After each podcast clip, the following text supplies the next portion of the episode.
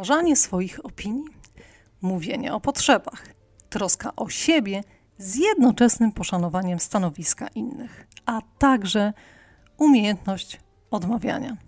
To właśnie asertywność. Cecha, która w gruncie rzeczy nas chroni. Dzięki niej postępujemy w zgodzie z naszym wewnętrznym ja, co bezpośrednio wpływa na samozadowolenie. Kim właściwie jest człowiek asertywny i jak się tego nauczyć? O tym już za chwilę. Być może właśnie dziś jesteś na kanale podcastowym a Woman po raz pierwszy. Dlatego zanim zaczniemy, zapraszam na krótkie intro, w którym wyjaśniam, kim właściwie jestem.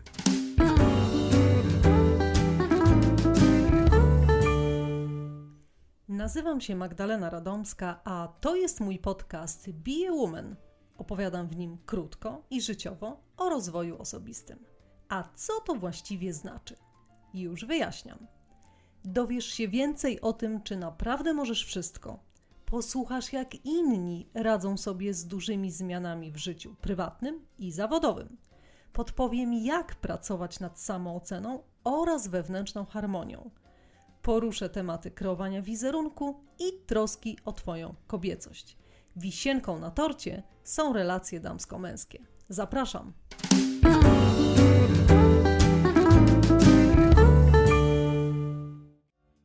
Gdybym tak do losowo wybranej osoby na ulicy podeszła z zapytaniem, czym jest asertywność, zapewne usłyszałabym tę standardową odpowiedź: to jest umiejętność odmawiania, tudzież mówienia nie. Ale asertywność to nieco bardziej złożony temat. To także odwaga w wyrażaniu swoich opinii na wszelkie tematy. Jeśli nie boisz się mówić, jakie są Twoje poglądy, nie boisz się wyrażać nawet kontrowersyjnych opinii, potrafisz obronić swoje stanowisko, to jesteś asertywna. Śmiało prezentuj swoje przemyślenia, opinie, poglądy, nawet jeśli nie znajdujesz wsparcia. Odważ się, ale jednocześnie szanuj poglądy innych. Nie takie proste? Fakt. W wyrażaniu własnych poglądów można się nieco zapędzić. Wiem to najlepiej z własnego doświadczenia. Uwielbiałam sparingi intelektualne i przekonywanie do moich poglądów jako jedynych słusznych. Cięłam się do upadłego ku uciesze otoczenia.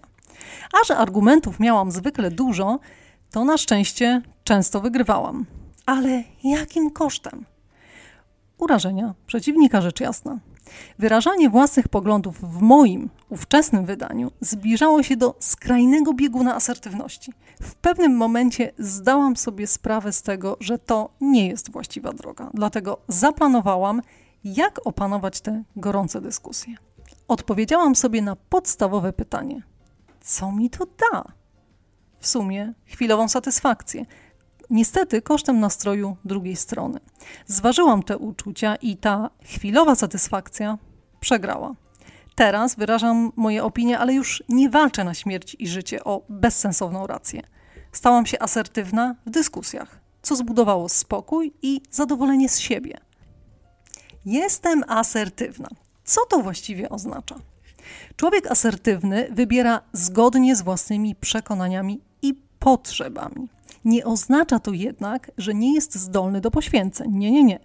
Jeśli jednak wybiera opcję, która nie do końca jest po jego myśli, to robi to świadomie i dlatego, że chce, w zgodzie ze sobą.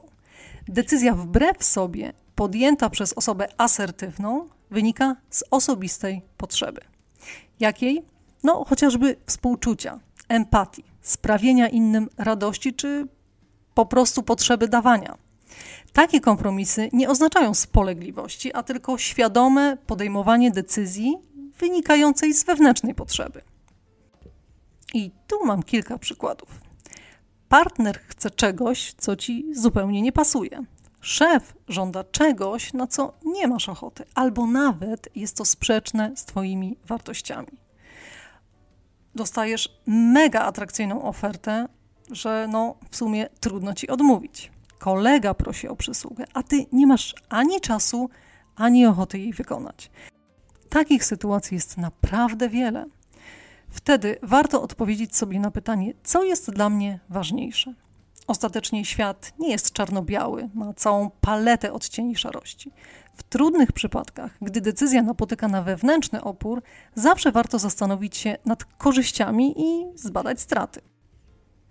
A więc co jest ważniejsze? Partner czy ja? Praca czy spokój? Kolega czy mój czas? Pieniądze czy komfort? Zawsze też warto wypróbować kompromis. Zaproponować alternatywne rozwiązanie, które w części zaspokoi potrzeby drugiej strony i nie będzie aż tak sprzeczne z Twoimi. W idealnej sytuacji kompromis zaspokoi potrzeby wszystkich, nie naruszając asertywności żadnej ze stron. Ja chcę iść do teatru, mąż na mecz. Ja idę z koleżankami, on z kolegami i wszyscy są zadowoleni. Ważne, abyś podejmowała takie decyzje świadomie, nawet gdy są wbrew tobie, ale wiesz, z jakiego ważniejszego powodu niż twój komfort taką właśnie decyzję podjęłaś. Przecież jeśli robisz coś dla kogoś, ale czujesz się w tym wspaniale, to zaspokaja to również Twoje wartości i potrzebę pomocy. Wszystko jest w porządku, bowiem wykonując komuś przysługę, robisz też coś dla siebie. Często powtarzam, że jeśli robisz coś dla kogoś, bo chcesz pomóc, rób to bezinteresownie. Nie oczekuj rewanżu, bo możesz się niestety rozczarować. Jeśli chcesz coś w zamian, to nie rób wcale, albo otwarcie powiedz o swoich oczekiwaniach. Jak się tego nauczyć? Trenować. No dobrze, dobrze, łatwo powiedzieć, ale jak trenować? Jak trenować asertywność? Zapytasz. Okay, już wyjaśniam. Obserwuj swoje reakcje wtedy, gdy ktoś składa na Twoje ręce prośbę. Zastanów się, jak się z tym czujesz, na ile tego chcesz, co się stanie, jeśli odmówisz, a co, jeśli się zgodzisz. Jak się będziesz wtedy czuć? Wsłuchaj się w siebie i w Twoje potrzeby. Kolejny sposób trenuj odmawianie. Na początek dobrze wypróbować na małych rzeczach. Wtedy nauczysz się wypowiadać słowo nie i usłyszysz, jak brzmi w Twoich ustach. Kolejne, jak najczęściej wypowiadaj na głos swoje opinie. Nie schodź ludziom z drogi idąc przed siebie, niech oni to robią. Zbadaj swoje wartości życiowe. W tym mogę Ci pomóc na zaledwie jednej sesji coachingowej. Asertywność to zdrowa cecha, w przeciwieństwie do jej skrajnych sióstr agresji i uległości.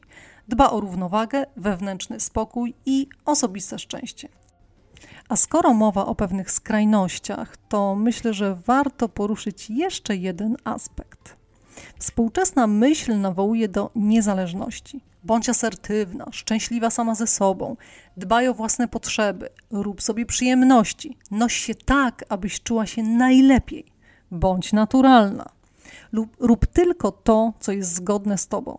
Zaspokajaj swoje potrzeby, realizuj się, rozwijaj. Tylko jak w tym działaniu skoncentrowanym na ja zbudować relacje damsko-męskie czy jakiekolwiek inne? W telewizji, gazetach, internecie wszędzie słyszymy o konieczności skupienia na sobie, na swoich potrzebach, wsłuchania się w siebie, reagowania na to, czego sami chcemy i wyraźnego artykułowania tego we wszystkich relacjach. Nie będę robiła tego dla męża. Jeśli coś robię, to tylko wtedy, gdy ja tego chcę. Moje potrzeby są ważne. Jeśli to komuś nie pasuje, trudno. Nie będę poświęcała mojego komfortu dla kogoś. Widać tu wyraźnie ogromną koncentrację na ja.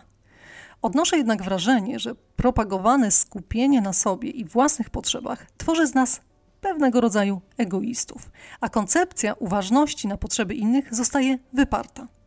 Czy naprawdę nie możemy zapytać męża, partnera, czyli osoby dla nas bardzo ważnej, co mu sprawi przyjemność? Czy nie możemy czasem poświęcić naszego komfortu?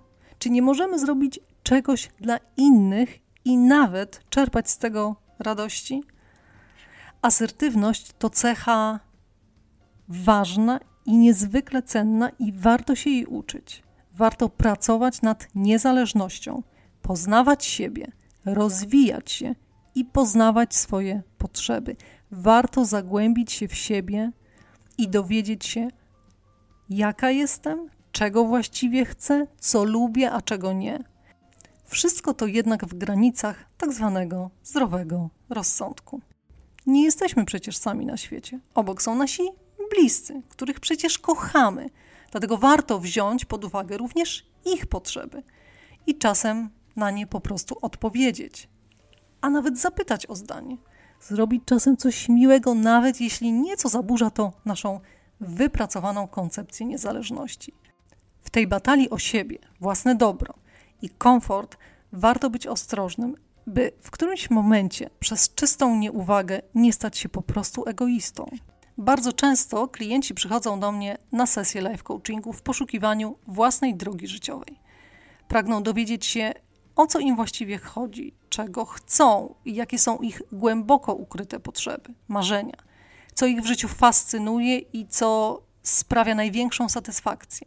Za pomocą pytań i odpowiednich narzędzi z każdego z nas można wydobyć głęboko ukryte pragnienia i wartości. Jednak zanim klient podejmie decyzję o życiowej zmianie, podczas sesji poruszamy także obszar ekologii życia. Co to znaczy? Ma to związek z tym, jak klient żyje dotychczas, przede wszystkim z rodziną i aktualnymi zobowiązaniami. Warto bowiem, by decyzje były odpowiedzialne i przeanalizowane pod kątem potrzeb najbliższych. Skoro nie żyjemy w pojedynkę, to nie możemy decydować za innych, jak będzie dalej wyglądało również ich życie. Tutaj powinna być akceptacja, zgoda, umowa, ustalenie zasad zmiany tak, aby nie miała ona destrukcyjnego wpływu na inny obszar życia. Kobiety chętnie akcentują swoją niezależność w związkach, ale gdy je zapytać o relacje z mężczyzną, to często pojawia się zarzut, że on nie robi tego, czego ona oczekuje. W porządku, ale czy aby na pewno ona robi dla niego to, czego on oczekuje? Warto czasami spojrzeć na swoją postawę z dystansu. Związek dwojga ludzi opiera się na współpracy, wzajemności i oczywiście kompromisach. Z dwóch stron, z dwóch. A najważniejsza jest komunikacja, rozmowa. Na ogół kobieta zakłada, czego chce mężczyzna, nawet go o to nie pytając. Mierzy własną miarą. Zakłada również, że on lubi to, co ona. W drugą stronę działa to dokładnie tak samo. Zróbcie zatem eksperyment. Zapytajcie się wzajemnie, czego właściwie chcecie, co Wam sprawia przyjemność, co lubicie i co Wam się podoba. Poznajcie się lepiej bez względu na staż i zróbcie czasem coś dla drugiej osoby, tylko po to, by sprawić jemu czy jej przyjemność, chowając na chwilę ego do najgłębszej szuflady. Szanujmy zatem siebie i innych. Mówmy o własnych potrzebach i dbajmy o nie, jednocześnie nie narzucając ich otoczeniu. I tak dobrnęliśmy do końca dzisiejszego odcinka. Do usłyszenia w kolejnym. Trzymajcie się ciepło. Cześć!